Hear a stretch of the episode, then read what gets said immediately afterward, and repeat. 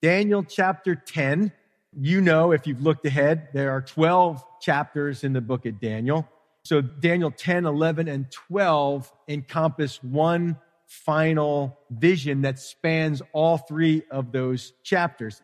It's a detailed elaboration. If you were here for Daniel chapter 8, you remember the vision of the ram and the goat and the Medo Persian Empire and the Greek Empire and the battle clash that they would have, these empires that were to come in Daniel's age. Well, chapter 11 gives us incredible detail on Daniel chapter 8.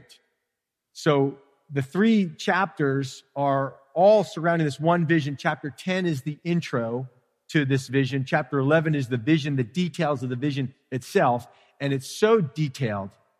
And that's why many people believe that there's no way it could have been written in the sixth century BC. It had to be written in the second century. It had to be written after these things already happened because no one could get that amount of detail prophetically.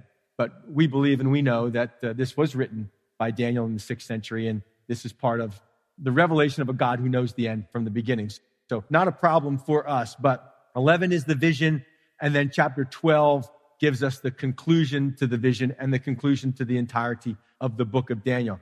And as I read this, I have to confess that I had to read it a number of times because it was difficult. If you've maybe read ahead, it's hard to follow, it's challenging to follow uh, what's happening in the chapter. But as you read, as I read, as we give ourselves to meditating, these things become more clear. So if you read this and you go, I have no idea what this is talking about, you're not alone. I feel that same way sometimes. But it's a challenging chapter, a great chapter, and three things really stuck out to me. Number one is that God reveals the future truthfully. God reveals the future truthfully. God is not going to tell you what he thinks you want to hear. He's not a God who has problems with people pleasing. He is not trying to win your favor by telling you what he thinks you might like to see happen. He's going to tell you the truth about the future, even if it's hard to swallow or difficult to handle. And you'll see how difficult it was for Daniel. And that's why we have the second thing that stuck out to me was the whole experience, the vision, the angelic communication, an experience that he had with this angel all took a toll on Daniel physically. So God reveals the future truthfully, and the experience takes a toll on Daniel physically. So watch as we go through.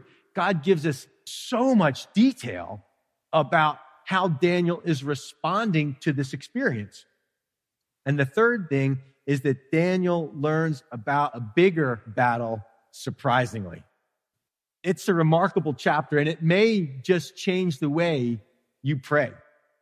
And I hope it does. It ought to change the way you think about what happens when you pray.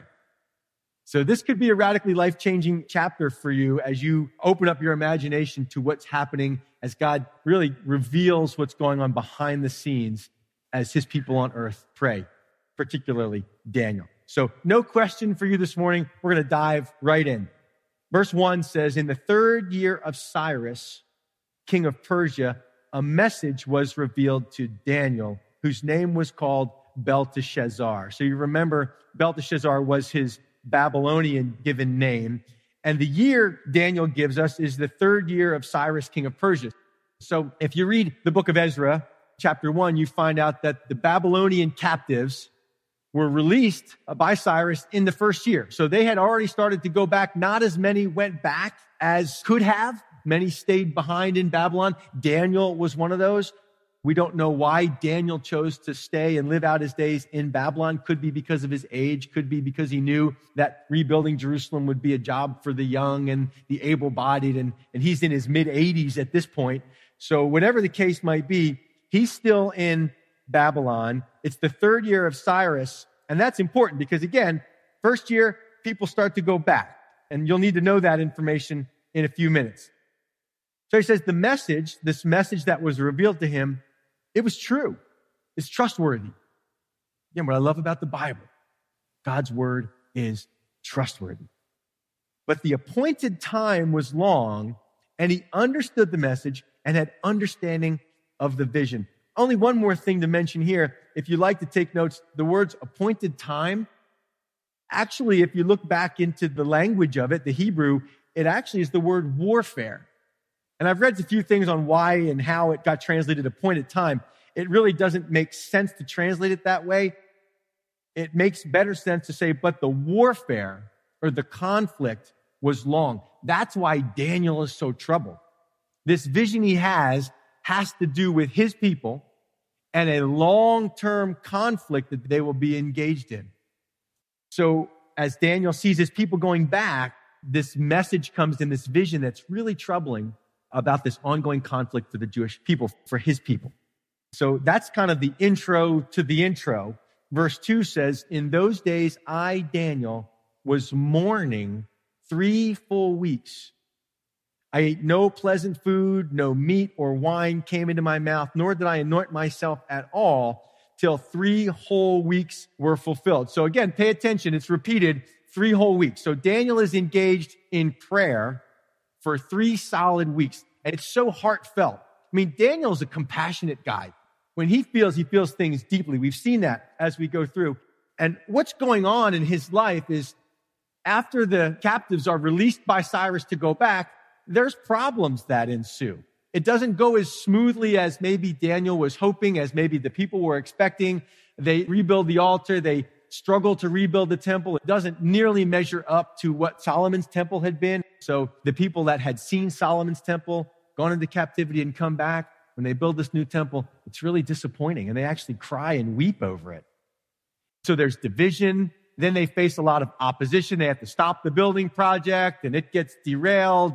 So there's a lot of problems and Daniel is worried about God's plan for his people. Remember, they were hoping for, you know, going back to Jerusalem and God is going to, everything's going to get rebuilt and Israel will be great again, like they were under the kingdom of David.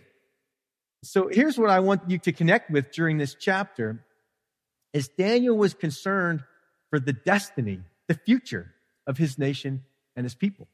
And I know the tension of our lives right now is that many, if not all of you, are concerned for the future of our nation anxious, worried, and the future of the American people. You've got legitimate worries, legitimate concerns. And just like Daniel, it's because you care deeply about your people. Is it because you care deeply about this country. So you'll be able to connect with how Daniel is feeling toward Israel with the way you might be feeling right now. It's so serious for Daniel and he's grieving over it for three weeks. He's not fasting in the strict sense of fasting and praying to get God to change his will about Israel. He's trying to understand what God's will is. So he's not treating himself to pleasant food or to meat or wine. He's not enjoying the bounty of his life. He's not concerned with washing and the anointing of himself, rubbing oil to smell good. They didn't have deodorant like we do. They didn't shower as often as we do. So they used cover up little ancient Israel anointing oil to make you smell good. So the idea is he's in a state, an emotional state, just like when you grieve or you mourn, you're like, I'm not concerned with food right now.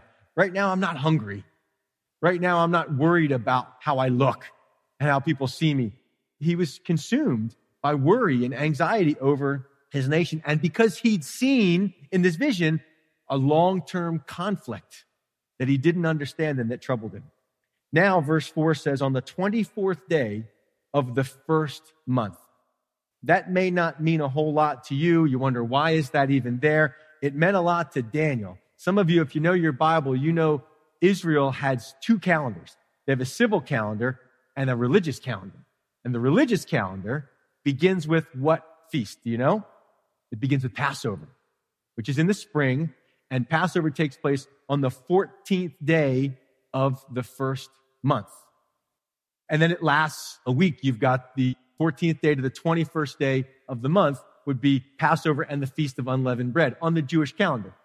So evidently, as Daniel's preparing his heart for Passover, now he's in Babylon, but Daniel still equates his life and things to the morning and evening sacrifices and to Passover. He's conscious of the fact that this is when Passover would be celebrated. And what would that commemorate? Do you remember? What does Passover commemorate for the Jew? commemorates freedom from slavery in Egypt, freedom of his people.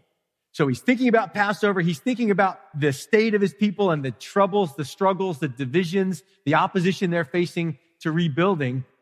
and it's got him in a funk, you know, a good old fashioned funk. You've been in one of those, haven't you?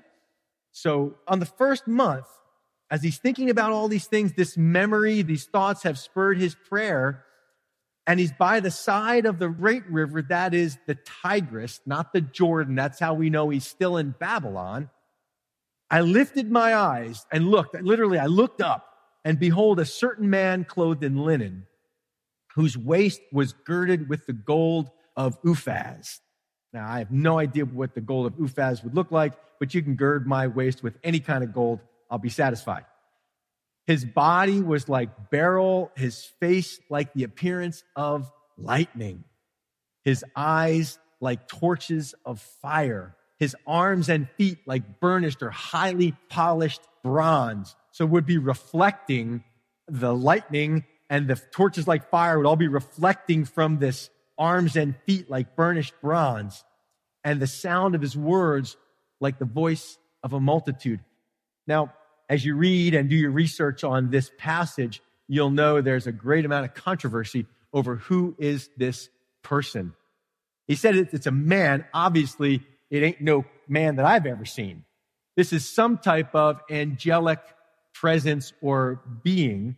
And some say this is what we would call a pre-incarnate Christophany. In other words, Jesus, you know, didn't come into existence when he was born in Bethlehem.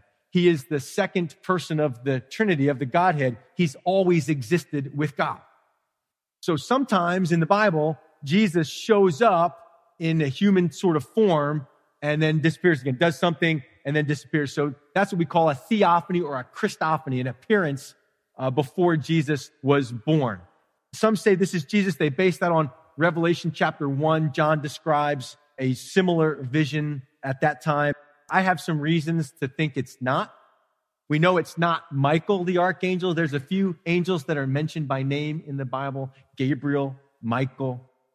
I believe this is probably Gabriel or some other high powered messenger angel of God. We don't know for sure. And that's not really important. What's important is that his appearance was unbelievably striking. I mean, Daniel looks, but he's hard to look at, like looking into the sun. And he even hears his voice and it sounds like his words are like the voice of a multitude. Imagine a thousand people all singing or all talking at the same time. It's this very thick and rich depth of voice. And that's what he hears from this angel that he is experiencing. Verse 7 says, And I, Daniel, alone saw the vision. For the men who were with me did not see the vision. So Daniel wasn't alone there by the river. Whatever he was doing by the river, he wasn't alone. There were other people around. And Daniel said, I alone saw the vision, for the men who were with me did not see the vision, but great terror or shaking or trembling, convulsing fell upon them so that they fled and hid themselves. I don't know if you've ever experienced like an uncontrollable, almost involuntary shaking when you're in a place of anxiety or fear. Could be in a doctor's office, could be in a courtroom, could be in, in various types of situations in the presence of someone who is very powerful. You sort of start to shake a little bit and you can't really control it. So these guys, they don't see the vision. Daniel doesn't head for the hills. He stays. These guys see something. They experience something and they're so scared, so undone that they beat feet out of there. Almost like the experience of a panic attack. It's immeasurably overpowering physically. Verse 8 says, Therefore I was left alone. And pay attention, the word alone is mentioned a few times through this passage. And I find that fascinating because it's amazing what God does with people when they're alone. I don't know about you, but I grew up in a home where the TV was always on. And I've been to houses and the TV is always on because what does it provide for us? Background noise.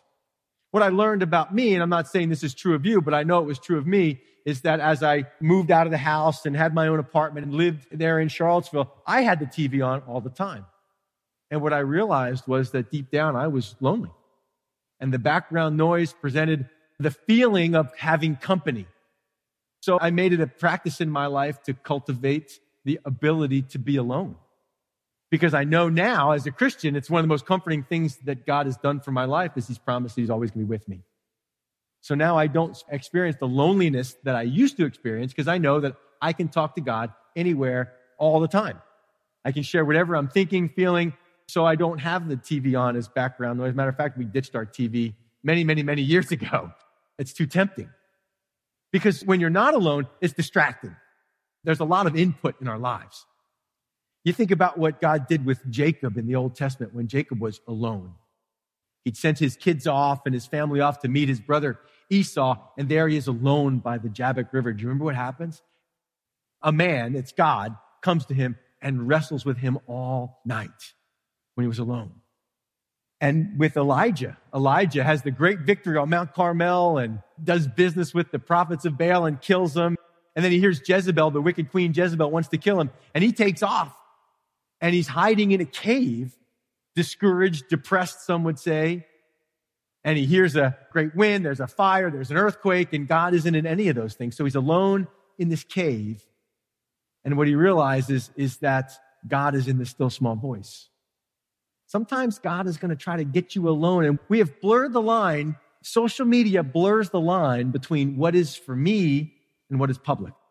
Do Have you noticed that? We have a difficulty discerning what's private from what's public. There are some things in your life that God is doing for you and the world doesn't need to know. Now, this vision was just for Daniel. Daniel's going to talk about what it means. It is for others to know. It's for us to know. Don't be afraid of being alone. And if you are afraid of being alone, sort that out with God. There might be something deeper there you need to think about or figure out or get some help to figure out. Because being alone is sometimes a really powerful time when God can talk to you. So there was Daniel left alone. And when I saw this great vision and I had no strength remained in me, literally the word strength is to be firm. So I think I picture Daniel as having sort of gone limp as he sees this vision, no strength remains in him. He goes limp, for my vigor, or literally my glory or my honor, was turned into frailty or to ruin. So it's as if Daniel, the stoic mid 80s man of God, loses his composure, his honor, anything but composed. He's anything but acting sort of in this stoic kind of manner. It's turned into frailty or ruin. And he says, I retained no strength. Why does God tell us this stuff? Sometimes we think that the things of God come easily. There's a labor. We labor in prayer. And truth sometimes is heavy. And experience with God is not always light and airy. Sometimes the things of God come at a cost physically. People labor over truth and labor over the word of God. And this is what we see happening with Daniel as he's in having this spiritual experience. He's drained. He's weakened. He's wrecked. He's limp. He's overwhelmed. I wish I could explain to you. Only preachers understand. I've said this. Preaching a sermon for me, it's like all week I gestate. And then Sunday morning, I give birth. And the ladies say, Oh no, don't you go there. Uh uh-uh, uh. you are not going there. Okay. So I back out of that. But the idea is I spend the week just kind of thinking and processing and milling over. It's growing in me. And then when I come, it's physically exhausting preaching by two services last week at the second service. I apologize. I just felt like I was so drained last week, second service, going over the 70 weeks. And I kept saying years and days and I kept getting my words mixed up. And that's because it's physically exhausting. And there's sometimes in our lives where spiritual things can be physically exhausting to us. And that's where Daniel is. He says, I was just undone, drained. Yet, verse nine, he says, yet I heard the sound of his words and while I heard the sound of his words, I was in a deep sleep on my face with my face to the ground. Are you a sound sleeper? If I'm sound asleep, I don't hear nothing. I'm out like a light. Daniel is not narcoleptic. He just didn't, boom, fall asleep and go out on the spot.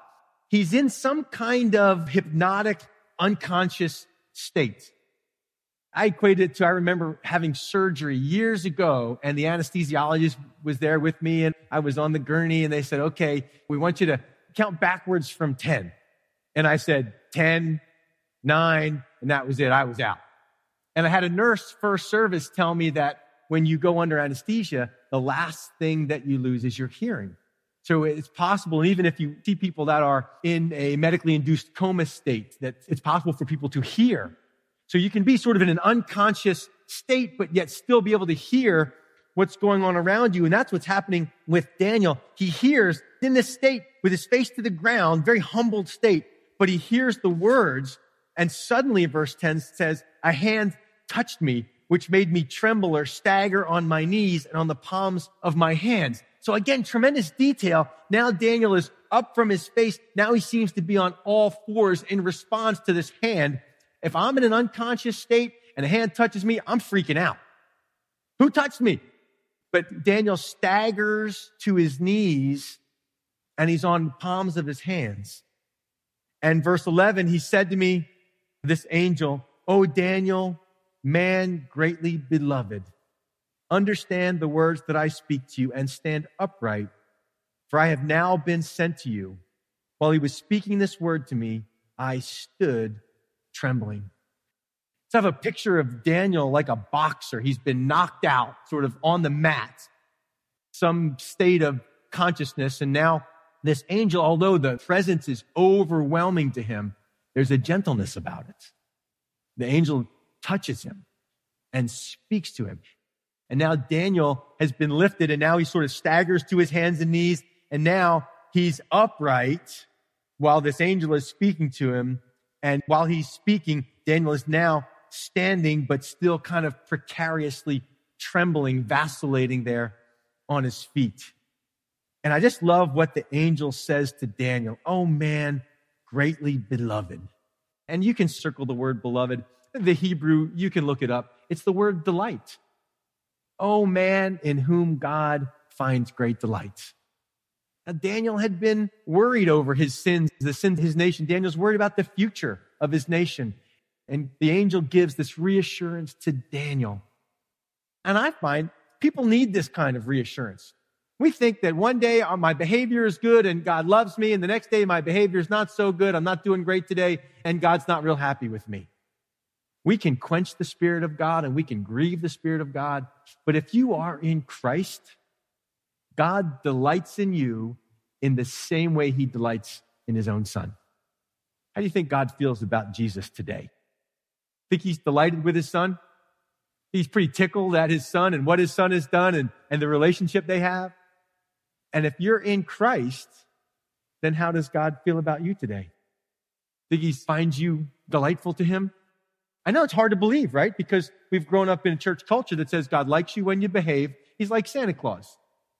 He's watching to see if you've been naughty or nice, to decide if he wants to give you good things or curse you. You are not subject to God's anger. You are subject to his delights.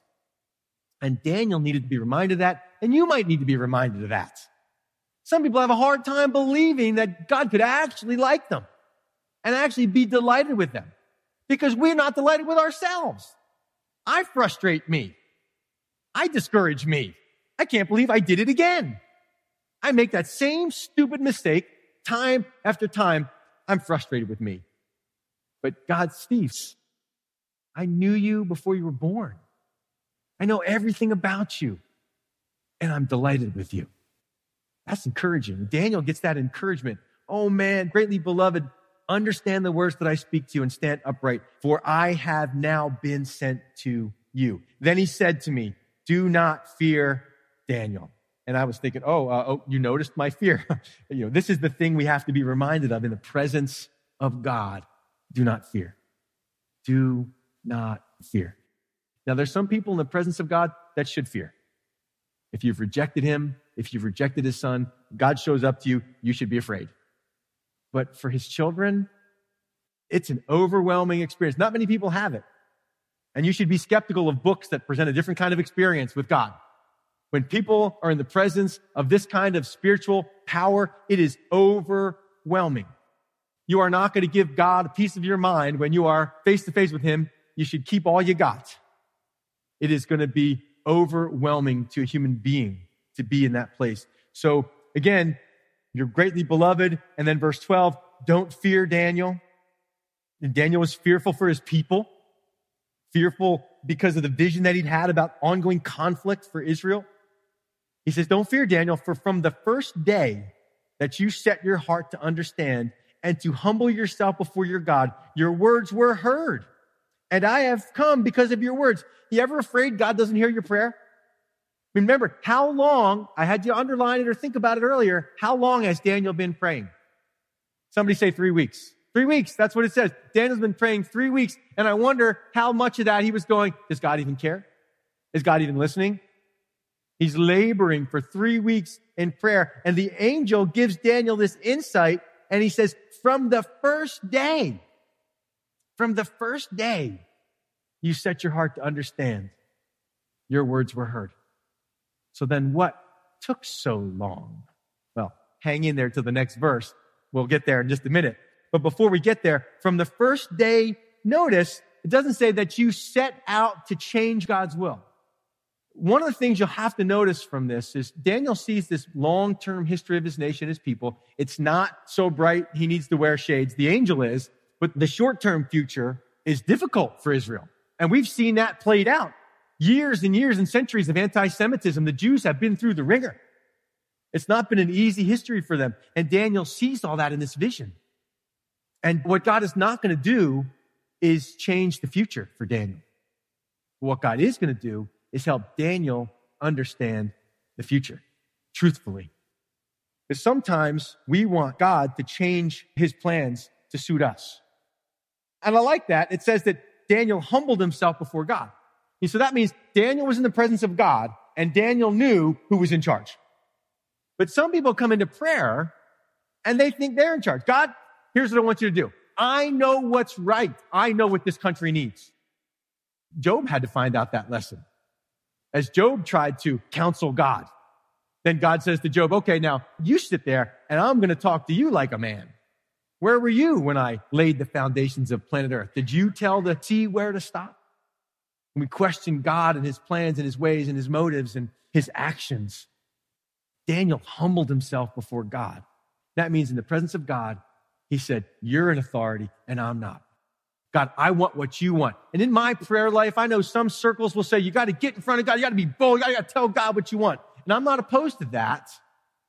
But even Jesus, when he prays, says, Oh Lord, if it's possible. I mean, if you can fit it in, if this would be a good thing, then take this cup from me. But nevertheless, you know the verse, not my will, but your will be done. Look, I'm going to be honest with you guys. When I pray, I am very cautious to tell God what to do. I got a hard enough time with decisions in Palmyra. Far be it from me to tell God how to run his world and his universe because I just admit I don't know all the facts. I don't have all the information. I've been wrong. I know, I know. My wife is at home gasping, watching on live stream. She's going, uh huh. He has. I've been wrong. I've done and said some things and eaten my words. Have you done that? And I go, man, if I'm praying, I'm like, God, I want your will. I don't know. I don't know what I want, God. Tell me what I want. I don't know what's best. I know what I think might be best, God. And if this is your will, then let's do it. But God, that's called humility in prayer. We're called to humble ourselves before each other. And this humility in life and this humility, this yieldedness to God, this yieldedness to other people in the body of Christ, this yieldedness of heart, this is what gets God's attention. Your words were heard because from the first day you set your heart to understand and you humbled yourself. Your words were heard and I have come because of your words. It's almost as if the angel is saying that if you didn't pray that way, I wouldn't have come. That's radical. These are the things. Humility always solicits the response of God. Humility is a human being saying, I am human. You are God. I don't know what's right. You know what's right. I am fragile. You are eternal. And I yield myself. I yield my life. I yield my marriage. I yield my children. I yield my nation to you, God. Now look at verse 13. This is going to crack wide open in a second. Watch what the angel says next.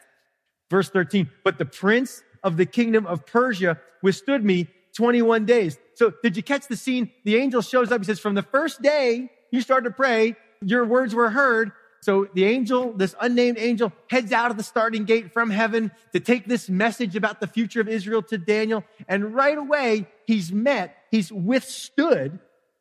Someone rose against this entity called the Prince of the kingdom of Persia. Now, what human being could stand against God's angelic messenger? This is not a human being we're talking about here. When the angel says the prince of the kingdom of Persia withstood me 21 days, so the entire time Daniel's praying, there's this battle going on, and it's between the angel and a demon. Behind the kingdoms of the world and their opposition to the ways of God, there are demons.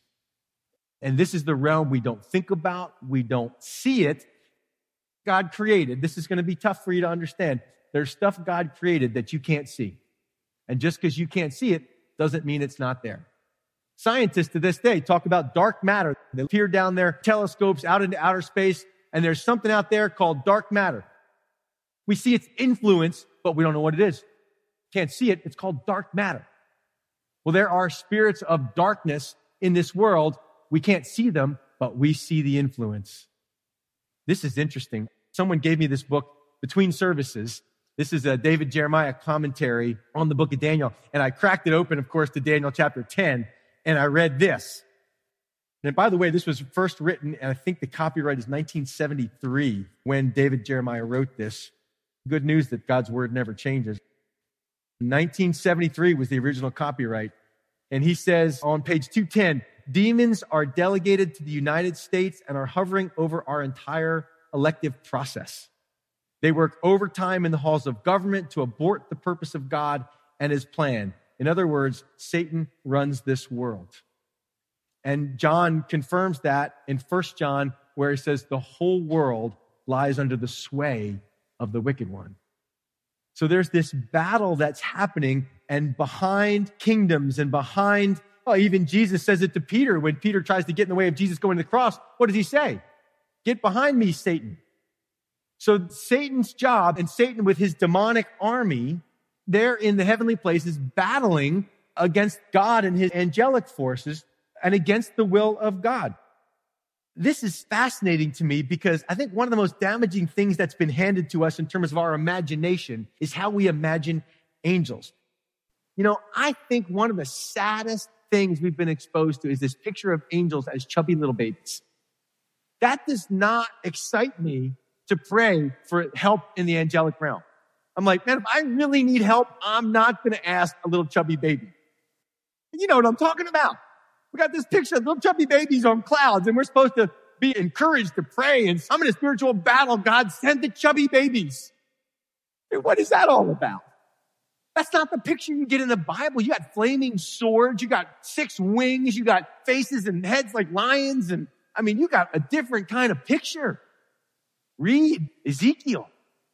But when you start praying about powers and kingdoms, Elisha, his servant wakes up and they see their surrounded by the Aramean army. And the servant freaks out. Oh no, we're surrounded by this army. And Elisha says, man, you know, have your cup of coffee, wipe the sleepers out of your eyes. Greater are those who are with us than those who are with them. And the servant counts. He goes, one, two. There's two of us. There's thousands of them. And Elisha says, yeah, God open his eyes. And God opens the servant's eyes and he sees army and chariots of fire. The angelic army is there, not pictured in little chubby baby chariots, little toy cars. They're in chariots of fire. The picture of angels is one of war and flaming swords and power and wings. And I mean, it's a powerful picture.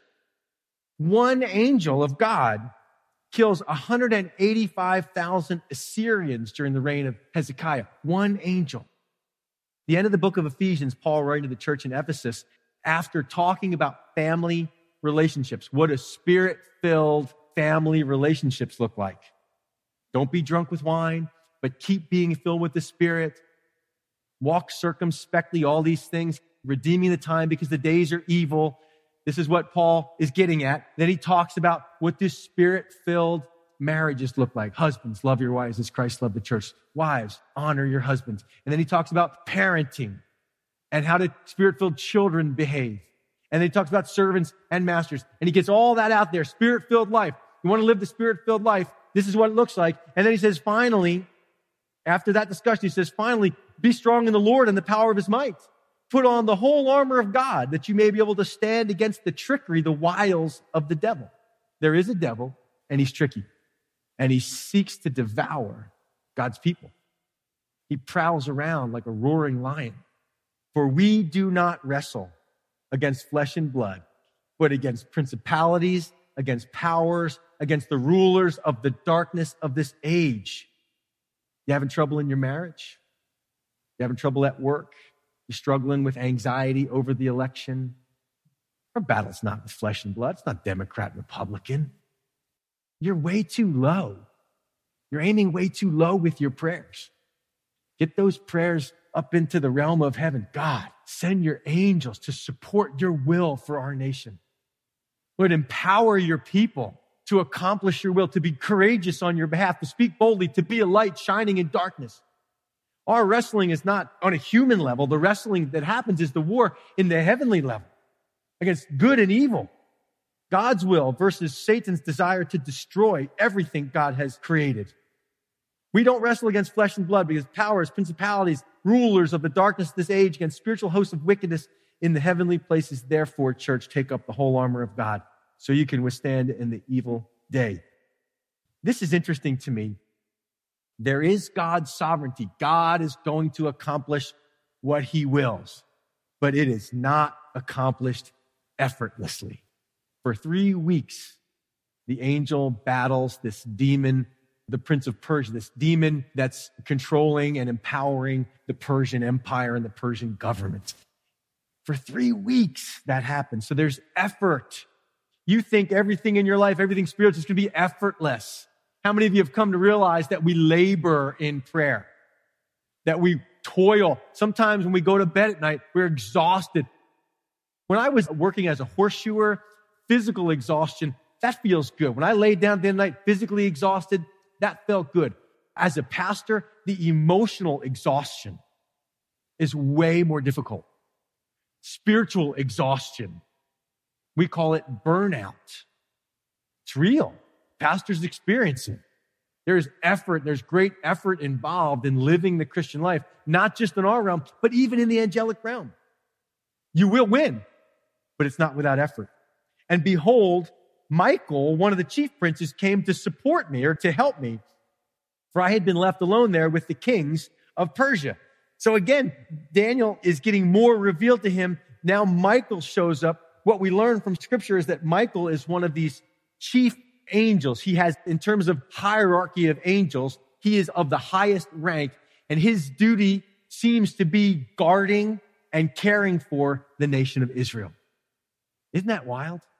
Israel has their own special angel who was really busy in history, really busy, especially during the six day war of 1967, miracles that happened then.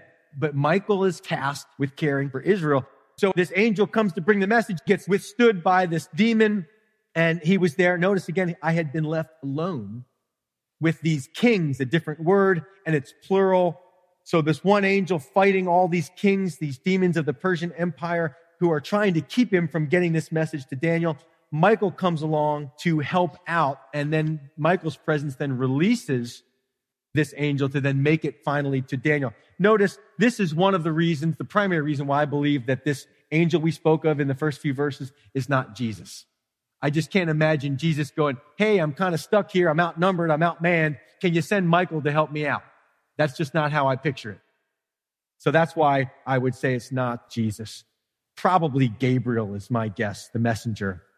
Verse 14 says, Now I have come. In other words, finally I've made it to you to make you understand what will happen to your people in the latter days, for the vision refers for many days yet to come. So again, your picture of prayer being that three weeks, three months. I mean, sometimes if you're praying prayers that really matter, that might really cause a battle in heaven to get those prayers answered. They'll get answered. When you pray according to God's will, they will get answered. But sometimes there's a delay because there's a battle going on that you can't see. Strange, isn't it?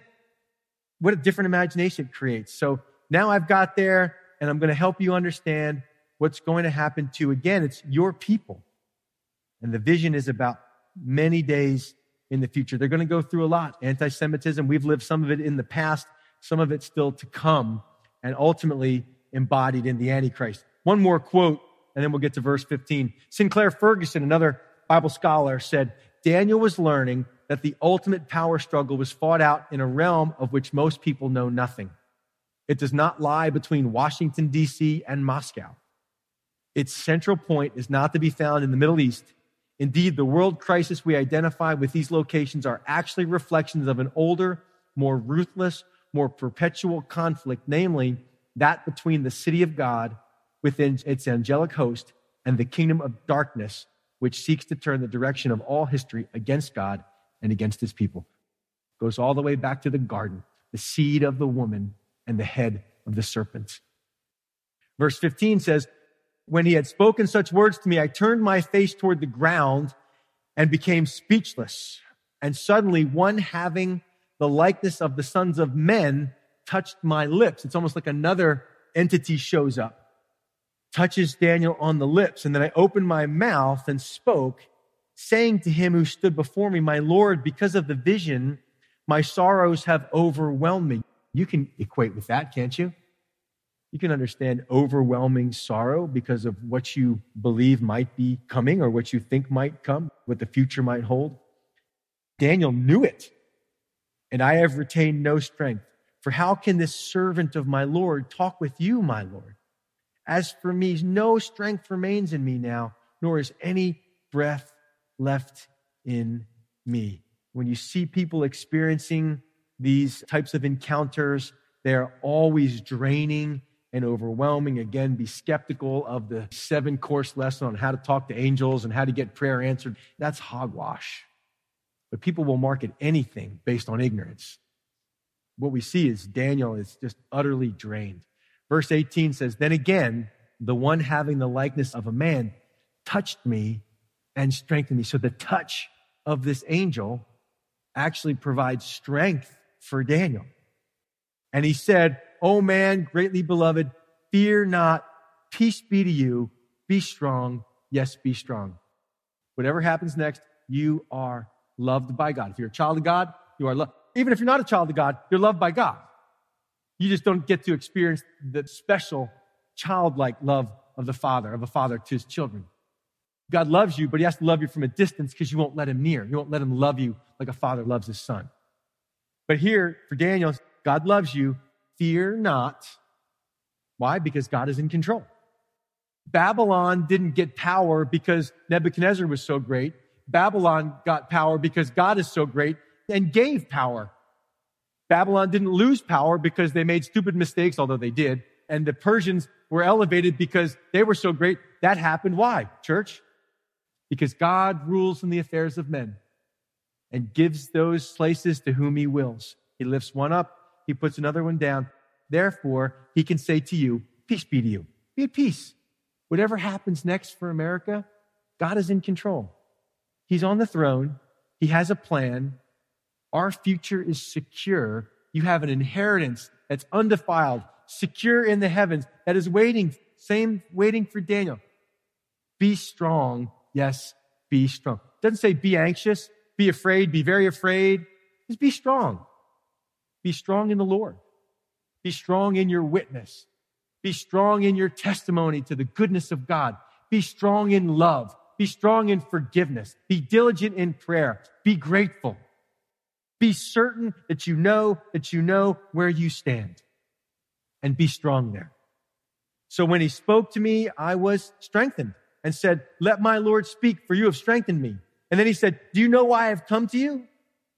Is this a test? You told me why you came to give me understanding. So I don't know. Maybe he's wondering if, okay, Daniel, smelling salts. Are you with me now, Daniel? Are you with me? Do you know why I've come to you? Yes, to give me understanding. And now I must return to fight with the prince of Persia or the demon of the Persian empire. And when I have gone forth, indeed, the prince of Greece will come. That was chapter eight. The Persian empire is followed by the Grecian empire. And there's a demon empowering that empire. But I will tell you what is noted in the scripture of truth. Again, I don't know what the future holds. But the angel says to Daniel, I'm going to tell you what's already been written in God's book according to the truth of the future. It's already written. For Daniel, it's future. For God, it's history. he says, No one upholds me against these except Michael, your prince. Daniel's not alone. You're not alone. America's not alone. God has those that are fighting for him. No one upholds me against these, the angel says, except Michael, your prince. And you have to read the first verse of chapter 11 because it really is the last verse of chapter 10.